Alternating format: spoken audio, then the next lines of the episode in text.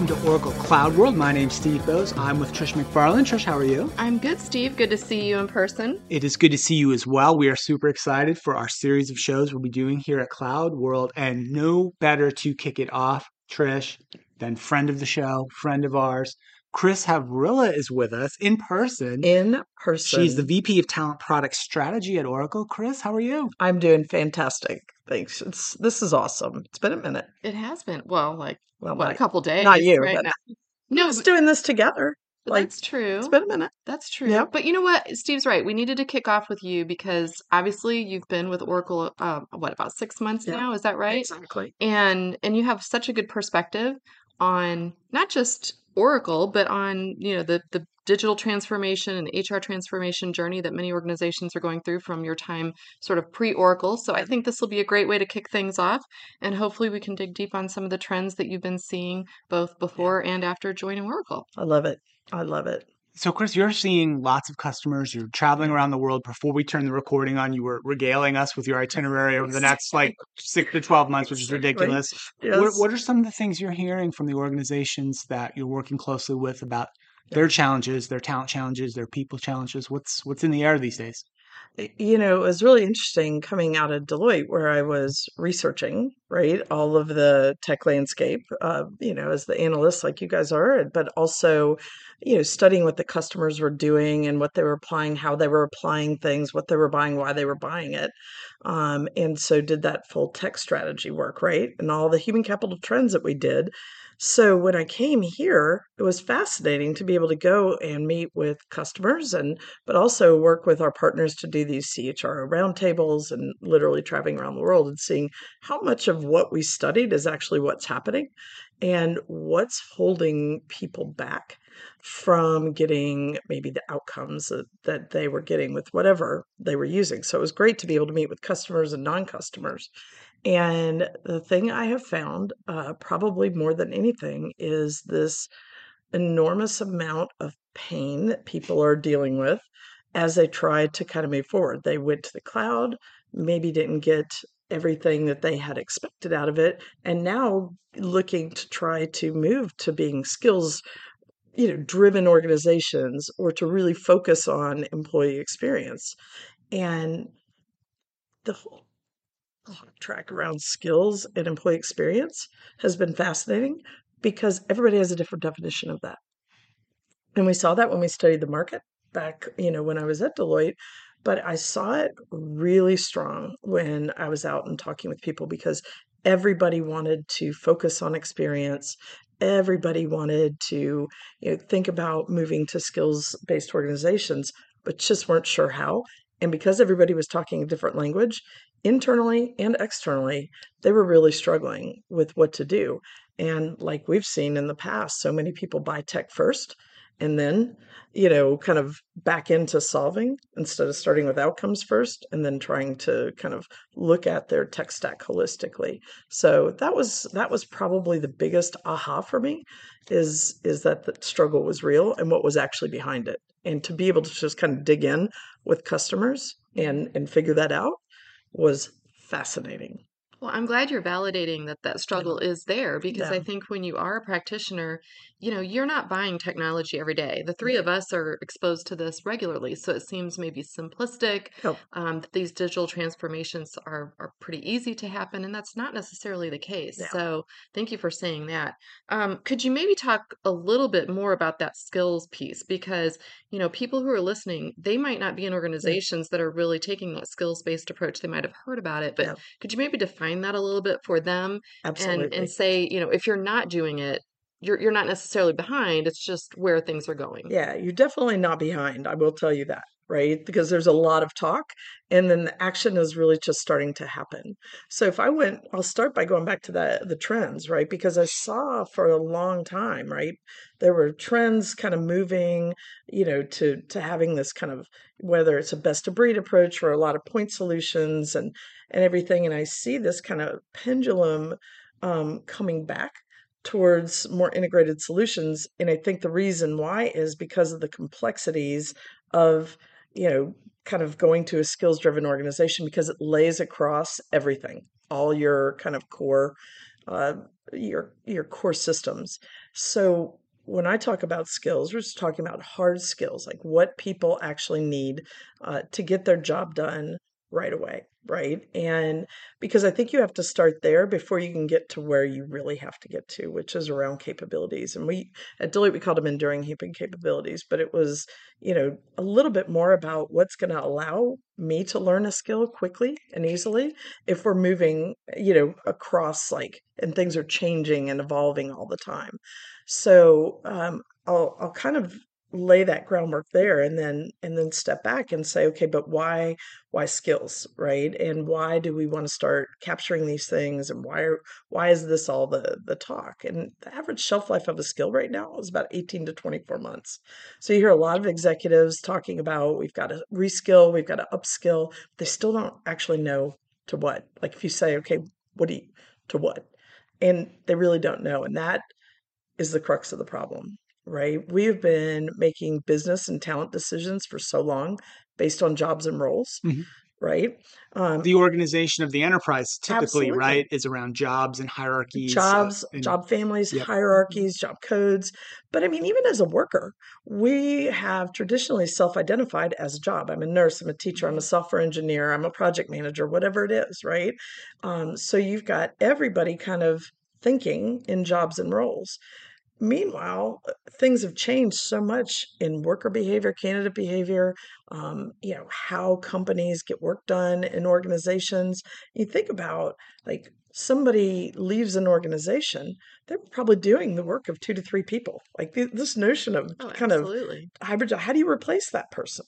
Right? Right. Without knowing what the work is. So, but because we've been making all these business and talent decisions for like probably since the second industrial revolutions on jobs and roles, we don't really know what skills are actually required. Most job descriptions came out of some comp database, right? Doesn't really tell you what the work is or what you have to do to get it done. Well, and So- they're rarely updated, right? I mean, when you're in HR, often you're just pulling something that you pulled off Google that was maybe 10, 12, 15 years old. Exactly. So, So we got to create a common language around this, right? And so if you look at new work models, you know, that are kind of coming, and we've talked about the future of work for so long, but you know, how that kind of comes to fruition is, you know, we've been seeing kind of work becoming more of a marketplace, right? right. An exchange for skills and capabilities for the enterprise needs of an organization. So as you as you think about that, if skills are kind of the the common language around there, we've got to collect that. So where do we collect that? And it's got to be in the systems, but we have to be kind of talking the same language. So that's probably the new building blocks, but we've got to be able to capture it. And then we need to be able to keep that like somebody's profile, you know, um, kind of hydrated with all these skills as they're changing like as people are learning like how does that keep getting updated? And what are the ways? What's in it for people? How many different ways can that happen? And so i think that's kind of at the crux of this is creating a language around it that everybody's speaking but from a data and technology level how do we bring insights to all those people right insights and value to a worker to a manager to a leader to hr whoever's going to be solving for this, which is all of them, right? which is all of them. So how do we, as like a vendor, give insights and value to all those people to make better decisions? So it's not on a job and role; it's on skills and capabilities for the work that's being done. Yeah, I think a lot of this um, this transformation that we're talking about, Chris, has been uh, forcibly uh, we've been it's been accelerated, Yeah. right, over the last couple of years due to pandemic primarily, Right. right, and most organizations having to undergo pretty significant to extremely significant transformations in their methods of working, their ways Right. of organization, the ways to deliver Yeah. right products and services to their customers, Yep. and I think we're finally just now reckoning maybe Mhm. with what those changes have meant to how we uh, how we perceive or how we plan for the organization moving Right. forward, right? Right. Because I think the the one as you were talking, Chris, the two words I wrote down were agility and kind of fluidity, right? Right. When you when you talked about a person leaving the organization, probably Yeah. doing the the job of three different people in in in the, in the former structure, Right. right? I think a lot of that was driven by necessity and by Yep. need, but also by uh, we heard it this morning in the keynote, and some of the customers were talking about their their need to just rapidly adjust, right, Right. to adjust market conditions and and, Yep. and support their own customers. Yep. And uh, rethinking. employee interest too, I think, which maybe Exactly. wasn't captured in the past as easily. So I it's think good for I love that you said agility and fluidity though, because I do think that it, those are critical things for people to think about. So, and maybe just to release them from the the pressure of complete transformation, because I think it gets a little overwhelming, and we kind of fall back to kind of incremental change where we're comfortable. So, you know, trying to reframe this with our customers to how do you kind of absorb change, and as it's happening, because it's happening all the time, whether it's a new leader, a new business initiative, a you know, a change in business structures, um, a pandemic, Yeah. whatever, right? You can't, it's very hard to just be like, okay, I've got to transform now, right? So, how do you absorb change, which I think is at the heart of agility and fluidity, is as things are changing, how do you kind of adjust? Absorb the change really instead of just transforming. How do you absorb that change and still stay focused on those outcomes? right and and do that with speed and scale and and and and with insights right so you're making intelligent decisions and i think that's kind of the pressure that we feel right as a as a vendor trying to develop software and and tools and data and insights for people so they can do that that you know that onus i think is on us to help companies do that and again kind of provide the insights and value to whoever, right? So that they can stay focused on outcomes because I think that we're not in an input process output world anymore. We've got to focus on outcomes and and and understand that if we're kind of living in the world of probabilities and not certainties anymore, he or she who asks the best questions wins. So how do we give people insights to make those decisions and take the action to get to outcomes and i think that's huge and uh and i know that that's behind the strategy as we look at you know how do we develop products where do we invest it's got to be around that and Mhm. how do we help customers do that Yeah. I'd love to hear your perspective on maybe from a generational perspective. So we've talked a lot about kind Mhm. of the trends and, and what we need to do as leaders, and that's primarily probably what sort of the end of the boomers, the Gen X, and now millennials, Right. right, are, are in these leadership positions. But Yeah. obviously the, these approaches are pretty radically different. And we're now the people who might be a little stagnant in our way of thinking. You know, I'm I'm certainly Yeah. that way sometimes. You know, you, you sort of we're raised in a different environment, a different work environment, right? Yeah. So, what are you seeing and hearing from customers in terms of as they're hiring, you know, um, Gen Z into the workplace, Mhm. they are much more open to an agile work environment, of, of skills based work environment. Yeah. Are you seeing that sort of hit the organizations yet, or is that still just kind of is that the future of work, right? Is that kind of still in the future for us all? I, I think it's it's more in the future and some of the mindset issues are really more in organizations and less with the different generations because I think what we you know what we are trying to develop for are you know the fact that we do have five generations right? So in a world where we can and should hyper personalize but do it at scale right? It, it's it's easy to do that. It doesn't really matter you know what generation somebody is in Mhm. right? If we structure this right and focus on people's outcomes and how we help support them to get those outcomes I mean, I don't know who, I don't care what generation you are. If somebody's focused on making you, you know, or unlocking your performance and potential, helping you get the outcomes, be connected to the work and what you're doing, and to be successful, then I'm not really sure that matters. That may look different ways. But at the end of the day, if we're going to keep talking about employee experience, you know, and hyper personalization and the rise of the individual, right? We still have to do it at scale, right? And so, and I do think that at the heart of experience, the things we've heard for years, regardless of, you know, regardless of generation, is people aren't listening. My manager, you know, is, you know, like these are the big variances that we've seen is that employee manager relationship, um, you know, being communicated to and having that trust um, and and just being able to have at your you know that ability to have a work environment that is right for you right? And and so when we looked at how Oracle Me came to fruition, right? A lot of it was to do exactly that. This has to be worker centric tech.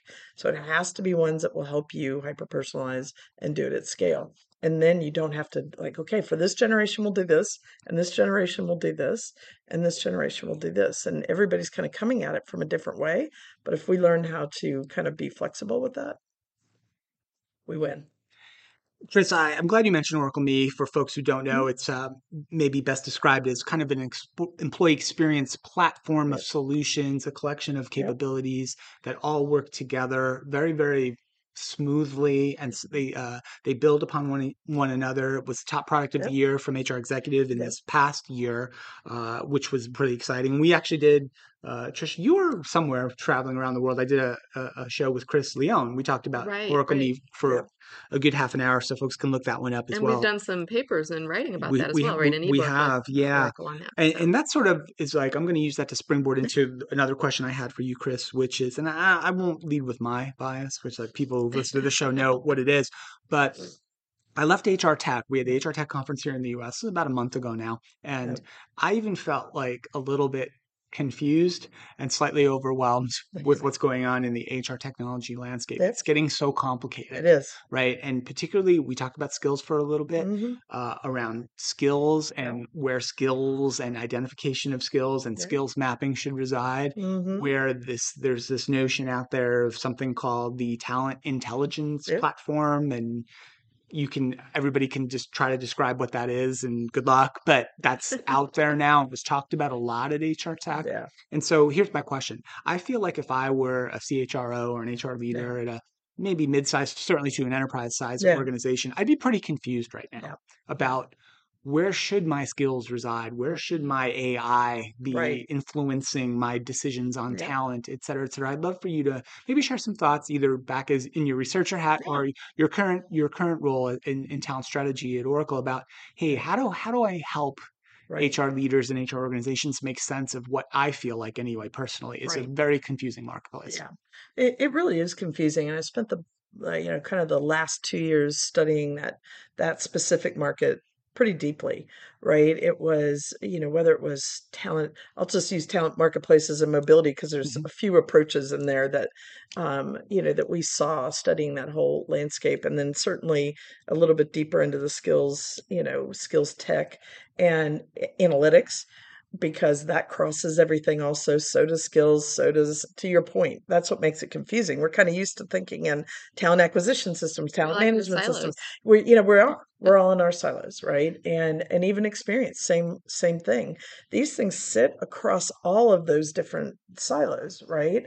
So it's been interesting and confusing because the people coming into the markets certainly have hcm platforms that are going to play there because they do have the system of record and they do kind of have all these core modules but you also see talent acquisition tech coming into the marketplace and skills place right? Mm-hmm. you've got talent you know management type systems coming in you've got kind of peer plays and you've got learning system vendors coming into that that space right? So it's at the end of the day though it has to cross all of that right? So how you integrate the interfaces the things how that gets put together is what is most critical because if you know regardless of which angle you come in you still need to have all of it right you still need to have you know um, skills are going to be threaded through that entire employee life cycle right uh, yeah. before somebody's hired when they're hired uh, you know while they're with you after you know so you have to have that kind of crossing everything. So i think that's what's caused a lot of confusion in the marketplace. So the more that it can leverage all of those and not just in those different siloed areas the better right? Um, and I do think that that's the other side of it is because HR is not used to managing interfaces and integrations. So you right. do have to kind of pay attention to that. But it's like that for experience. It's like that for skills. It's like that for talent marketplaces because an employee's experience touches all of those things. So I would just tell most people, so regardless of where it's coming from, how those things play in, if you want to get the advantage of things like AI, because what AI learns from is that data. So if the data is in a lot of disparate systems or if it's all in one, um, regardless, it needs all that. Yeah. to help all the different stakeholders, right? Which is the worker, the manager, a leader, and HR, because it's got to serve all of them, Right. right? To bring those insights and value to them to to kind of solve for everything that we're trying to solve for with that. Yeah, I agree. Great answer. Um, I want to change gears a little bit. And a lot of what we heard on stage in the keynotes sort of was touching on sustainability, Yep. if you will, from from some of your customers. But one thing we didn't talk about in the keynote was people sustainability. And Mhm. I know that's been sort of a an emerging topic, right? Thinking about not just well-being, but just the overall Mhm. overarching Right. idea of having people sustainability. Right. Could you maybe touch a little bit on that, both from what you had seen prior to Yeah. joining Oracle, and then also how is Oracle thinking about sort of helping HR leaders and other business leaders with people sustainability? Absolutely. I think, you know, there's a, a big key there is is data and insights, right? Mhm. You know, we've got to be able to to kind of, you know, understand what's happening so that we can so that we can help, right? So I think what we studied at Deloitte, right, was this notion of well-being being about work design, right? That you could have all the perks and benefits and you know different initiatives and programs to kind of play around the well-being space and they do make an impact on employee experience but they don't actually make an impact on unlocking potential performance of that employee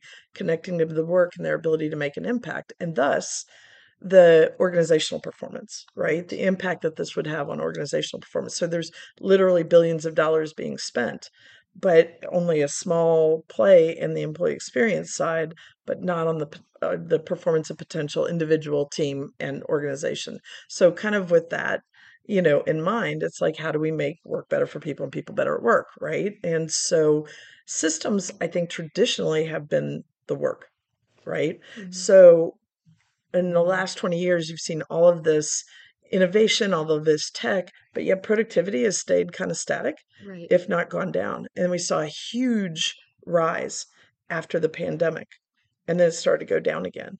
And I think the biggest thing that you could kind of extrapolate from that is we lived in command and control worlds, and people were throwing technology at people, and it was becoming the work. It wasn't helping them work better right and so it was it was really kind of fascinating to watch and we you saw that spike you're going the one thing that was different is that people had the ability to figure out how to work. They weren't being told, they weren't following a process map, they just had to get stuff done, right? And so they knew what they had to do, why they had to do it, and they got it done. And then we started to try to bring people back and we started to try to get control again, right? Mhm. and and you could hear it in the way people were asking for you know we need to kind of see what people are doing and you know what's the employee monitoring i mean you you know you saw a lot of questions Yeah. being asked and it, i think it was trying to get that control back and i think if we're trying to do work design for well-being we're letting people have that kind of uh, that kind of onus but in in terms of how we think about that for you know for how we're investing in in products okay how do we support that? How do we support an employee manager relationship? One of my favorite products within the uh, oracle me is touchpoints Mhm. for that because it is literally about changing the dynamic of the employee manager relationship and to root that in how are you doing?